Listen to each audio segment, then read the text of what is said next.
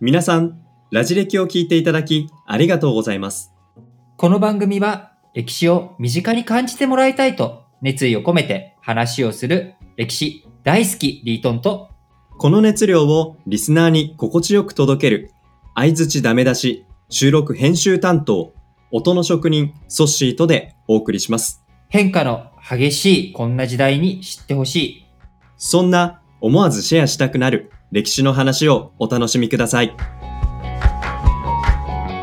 ということで前回、えー桃山時代を代表する加納永徳という人を中心に加納派。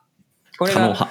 桃山文化だけじゃなくて、その前の室町時代から、江戸時代を通して日本画の世界をこう、牛うん。ある種牛耳っていたというか、メインストーリうん作り上げーをたというか。描いていったっていうお話をしていったわけなんですが、まあ、桃山文化で今回、えー我々桃山天下人に100年という展覧会行ってきましたけれども、そこにはもう一つ、こう、もう一ぐっと我々の心を掴んだ画家がいたわけですね。特にはい。ソッシーが心をつかんだ、はい。掴まれたはい。画家、いたと思うんですけれども、そう誰ですか、長谷川東博そという方ですう。ね。長谷川東博という人。うん。これ、まあ、前にね、あの、東博展とかもやってた。結構、いつだったっけな、見に行った記憶あるんだけど、ね。結構前だった気がするんで、うん。これ、それもね、あの、東京国立博物館だったと思うんだけど、おーあうん。の、その彼の代表作の、こう、松林のうん。こう屏風少林図屏風っていうのがあるんだけど、これ国宝で、あの、はいこれは東京国立博物館が持っているものなんだけど、うん。こう、はい日本のね、絵の中でもまあ最高傑作として名高い。まあ水墨画ですよね。そう、いいね。うんそう、その言葉ね、待ってたの君から。水墨画っていう言葉。そう。そう。桃山文化っていうと、まあ、華やかさっていうもの、はいこれがすごくその金ピカリンナキンキラキンっていうこう、うん。まあ、前回も言ったと思うけどこう秀吉の金の茶室みたいなねこういうイメージがやっぱ強いと思う中、うんうんソッシーが心惹かれた長谷川東博は水墨画。うん。水と墨うん。これだけで描かれているもの。もちろん、長谷川東博、あのー水墨画以外にも、ザ・桃山みたいなね、金ピカのうんうんやつも描いてたりするんだけど、ソッシーが心惹かれたのはその水墨画だったわけですよ。なんか、あの、展示会に至るところに、まあ、屏風絵で、まあ、金ピカピン、金じゃないですけど、うんうんまあ、そういうきらびやかな感じのものの中で、そこに一つ、白と黒で、佇む存在感が、すごいぐっと引き込まれたんですよね。そうなんですよ。で、で、またこの水墨画うんの、うんなんか、その描写が、すごくなんか、ちょっとそこに、ゆゆ幽霊がいるじゃないですけど、その墨がふわーっと迫り来るような感じが、ま、またちょっと異様で、結構僕5分ぐらいそこでずっと立ち止まって見ちゃったんですよね。そこで、こう、ぐっと心をわしづかまれたわけですな。なかなかね、はい。そういうことって、本当にあの、絵の画像だったらいくらでも、うん。あの、ネットでね、検索したら出てくるわけなんだけど、やっぱり、うんあの、このモニターごときの画面だと、うん大きさが足りない。足りないんですね。足りないうん、あの、やっぱりね、あの、でかさでガッとくるっていうところに、そ心は静かれたわけなんですが、うんこの長谷川東博という人、彼う。はうん。自分のことを雪舟五代って名乗るんですね。摂取5台？そう、雪舟っていうのは雪の船って書く雪舟さん。はい。あの、うんこれ水墨画で有名な室町時代の代表的な、こう、水墨画のうん。作家で、彼は、はい。その足利義政にももちろん認められた人なんだけれども、あの、ね権力にすり寄るのをちょっと潔しとせず、なんか、ああの、違う、こう、ところに行ったりとかしながらやっていくっていうことをやってた人なんですけど、まあ水墨画の第一人者ですよ、うん雪舟っていううん。うんうん。はい。で、この長谷川東博っていうのは、その雪舟から数えて、俺は5代目の男なんだ。要は、まあだから、言うなれば、あの、お笑い第7世代みたいなもんよ。はい。お笑い第7世代でいつも議論になるのがさ、じゃあ、第6世代って誰なのとか、第5世代って誰なのって。うんでも、なんとなく俺ら、あの、お俺ら第7世代みたいなことが今広まってるわけじゃない？はい。やっぱそれと同じ感覚で、あの、うん長谷川東博って人は、俺は雪舟5代だ。そっか。雪舟を初代としたら、俺が5代、うん5代なんだ、みたいなね。だから、まあ、そのでも系譜を踏んでますねっていうことをね。そう、自分が、まあ、ある種、うん本流だっていうことを主張したわけですよと。なるほど。水墨画のね。で、うん彼自体、あの、長谷川東博自体の作品っていうのは、その、桃山的な要素。で、うんただ水墨画とはいえ、あの、そこにあるのは、繊細さというよりかは、優美さというよりかは、そう圧倒的な、こう、迫り来るはい。緊迫感というか、うん。この戦国時代の明日をも分からぬ自分の命を今ここに刻み込むみたいな、うん。この燃え上がるビートをね、なんか刻んでる感じ、これがあるよね東博。さんに。うん。なんか精神世界になんか、ちゃなんかせ迫りゆくと言ったら何なんでしょう。ちょっと言葉がうまくついてこないですけど、うんいいんだよ。なんかきらびやかさを見せようっていうようなことではなく、もっとその深い根源的ななんか生命感を漂わせるような。なんかね、そういう雰囲気はね、いいね。うんで、そう、だから僕そういう違いを他の屏風絵から感じた中で、あれ？これって、か、え、えっと、加納一派だっけ？とも見たら、長谷川東博。誰だ この人？そういうところで、うん、気になった人物だったんですよね。いや、すごくうん。やっぱりあの、文化、ものの、本物っていうのは、人はい。を、こう、黙らせる力もありつつ、うん、それを語らし、語りたいっていう、詩人にさせるっていう要素もあるね。いや、うん今、ソッシーーは完全にもう、あの、あありましたああ 詩人になろうとしている。今の僕、僕のこと言ってたんだ。そうそうそうそう。はいあの、いやあ、それをでも、ね、させているのは長谷川東博の東博なんですよ。力で。で、多分こういう風になってるの僕だけじゃなくて、あの、あの辺りって美術館のそば、あの、美大生って多いじゃないですか。うんうんで、若い男性だったんですけど、すごくスマートで、あの、なんて雑誌のなんかファッションモデルやってそうな感じの方だったんですけど、同じように、なんか僕以上に15分ぐらい言いましたね、彼。というのも、僕もちょっと気になって戻ったりしてたんですよ。はいはいはい。もう一回見ようとかね。彼はいはい彼まだいるな、みたいな。はさっきから15分ぐらいずっと目の前いいでや、そうなんだよ。浸ってるなっていうのね。やっぱそれができるのが博物館のいいところだよね。なかなか、その、オンラインでいろんなものを見る、ウェブサイトで見るって言ってもさ、うん15分じっとモニターの画面なんか見ちゃったらさ、もう充血しちゃうよ。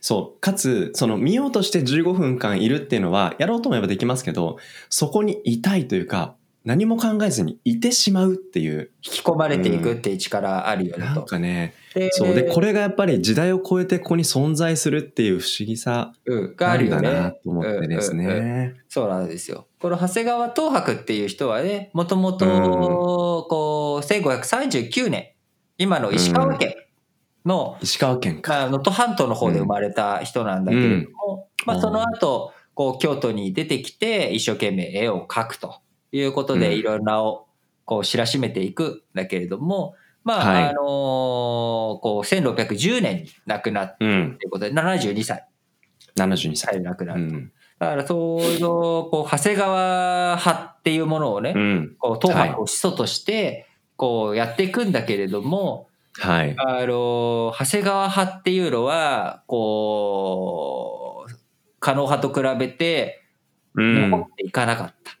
うん。で、どうしても、こう、加納派の勢いの中に埋もれていってしまったっていうところがあるわけなんだけうんなるほどれども、やっぱりその、一つ原因っていうのは、東博自身は、あの、長生きしたんだけれども、はいその、彼の息子の中で東博に勝るぐらいの強さを持っていうんた人がはい26歳でね、亡くなっちゃったりとあかあ、、若くしてそうそうそうそうそう。だから、こう、なかなか、うん。そういったやっぱりこう、文化のその魂を紡いでいくっていう、うんこれはね、やなるほどな。っぱり難しさがあるよねと。その中、で、こう、あの、加納派っていうのはやっぱり立て続けに出ていった。うん、うん、加納正信、元信。で、うんあの、孫に永徳、永徳が出てきた後に、丹友、三楽と、こう、いっぱいいろんな人が、きら星のごとく出てきたっていうことね。うんこれはやっぱり、すごいパワーうんだなっていうことで、どんな芸術、美術というものも、どうやって残していくのか、伝えていくのか。やっぱ、あの、戦争っていうのは一つし残酷だよね。加納そうですね。永徳の素晴らしい絵。うん。こう傑作だと言われる絵だと思われる安土城の作品群、うん。これははい。やっぱり戦乱の中に消失してしまった、なくなってしまったと。もう見たくてしょうがない。だから、うん。あのどんなにね、はい。こう安土城の外もう外観とかどうでもいいのよ安土城安土うん。安土城の再建っていつも議論になるのは、安土城が外から見たらどうだったのかっていうことをみんな議論するんだけど、うん。俺が見たいのは、中なんだよと。中だと。加納絵とかがどんな絵描いたんだと。うん。で、それの絵とかっていうのも大体なんかこういう絵だっていうのはね、伝わってきたとしても、いやう、ん。それは本物とはち、やっぱり本物が、ね本物が残っててほしかった。で、うん。こう長谷川派についても似たようなことっていう意味では、うん。やっぱ長谷川派の魂が、うん。紅白の後にきちんと伝わって残り続けてくれれば、もっとたくさんの絵があった。今回、うん。加納派のやっぱり凄さっていうのは、その後、うん。加納永徳以外の絵でもやっぱり立ち止まるらざるを得ない絵が続出する中、そうでしたね。あ長谷川うん東博はね、長谷川東博自体の絵の引き込む力ってのはあるんだけれども、やっぱりそれが他のところにもどんどんどんどん作品を増やしていくっていうこと。これにはやっぱりいろんな要素うんがあるとありますね思うけれども、あのしっかりと見ていく力を残していくっていう上では、そうですね。あのうん。こう一人一人のこう、うん努力だけじゃなくて時代のね、はい。その戦乱とかっていう要素もあるんだけれども、ありますね。しっかりと、我々が残したい残そうという気持ち、うん。これも大切なんだと思うんですよね。うん。で最後に、このはい。長谷川東博の一つ、あの逸話をご紹介してこのはい。戦国あうん。桃山天下人の100年戦国の画家たち、はい。どういうふうに生き延びてきたのかというところうのん。最後ご紹介して締めくくりたいと思うんですが長谷川東博という人、晩年にあの沢庵和尚という人ね。あの、はい。沢庵を作ったっていうので有名な江戸初期のお嬢さん。お師匠さん。はい。で徳川家光のお師匠さんだったりとかもする沢庵和尚の、えー本の中にねこうある人がはい。直に虎を見たことがある。誰それほど上手に虎を描く者はいないだろうなと実際に見たことがある人が描く虎っていうのはすごいだろうなと言ったら東博さん自分は左手を見ながら右手で絵を描いても絵が下手ではうまく描けないように実際に見た見ないっていうのは絵の上手下手とは関係ないんだと反論する。うん要は実際に見たかどうか現物を見たかどうかではなく、やっぱりうん。この絵に心を尽くした。なるほどな。心部分でどういうふうに進化が問われるんだ。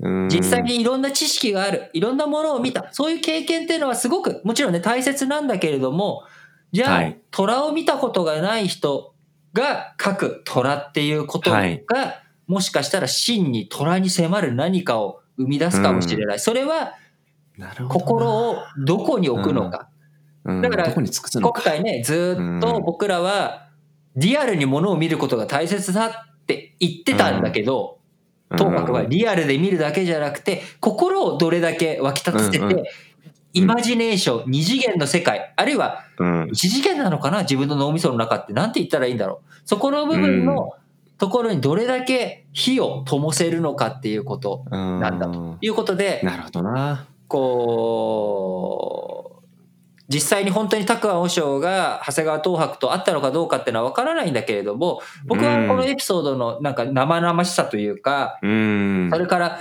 感じると沢庵和尚は実際に長谷川東博と会って、あはい。こいつはなかなかの人物だっていうことで書き留めただと思うんですが、うん。戦国時代という背景があった桃山文化、そこに命を燃やし尽くす何かを絵に捧げた画家たちを、えー今回我々紹介してきました。えー我々リートンとソッシーも自分たちが、えー心を尽くすっていうものにこれからも真剣に取り、えー向き合いながら今後もラジオ歴史小話をリスナーの皆さんに心地よく届けられるように頑張っていきたいと思います。ので、はい。えー皆さんも、まあ、このコロナの世の中、いろいろと不安に思うこととか心配すること、じあの生活が変わることあると思うんです。うん。でも、はい。やっぱり、あの、現実の世界も、心の世界も、えー僕たちは自分たちが生きたい、やりたいって思うこと、これに向かって突破していく力っていうもの、これを、えー持つことができる、そんな時代だと思うんです。なので、いろいろ苦しいこと、大変なことあると思うんですけれども、えー僕らも一生懸命頑張っていきますので、ですね皆さんもぜひうん。頑張って、このラジ歴を聞きながら日々を過ごしていっていただけたらなと思います。ラジオ歴史小話、お相手はリートンとソッシーでした。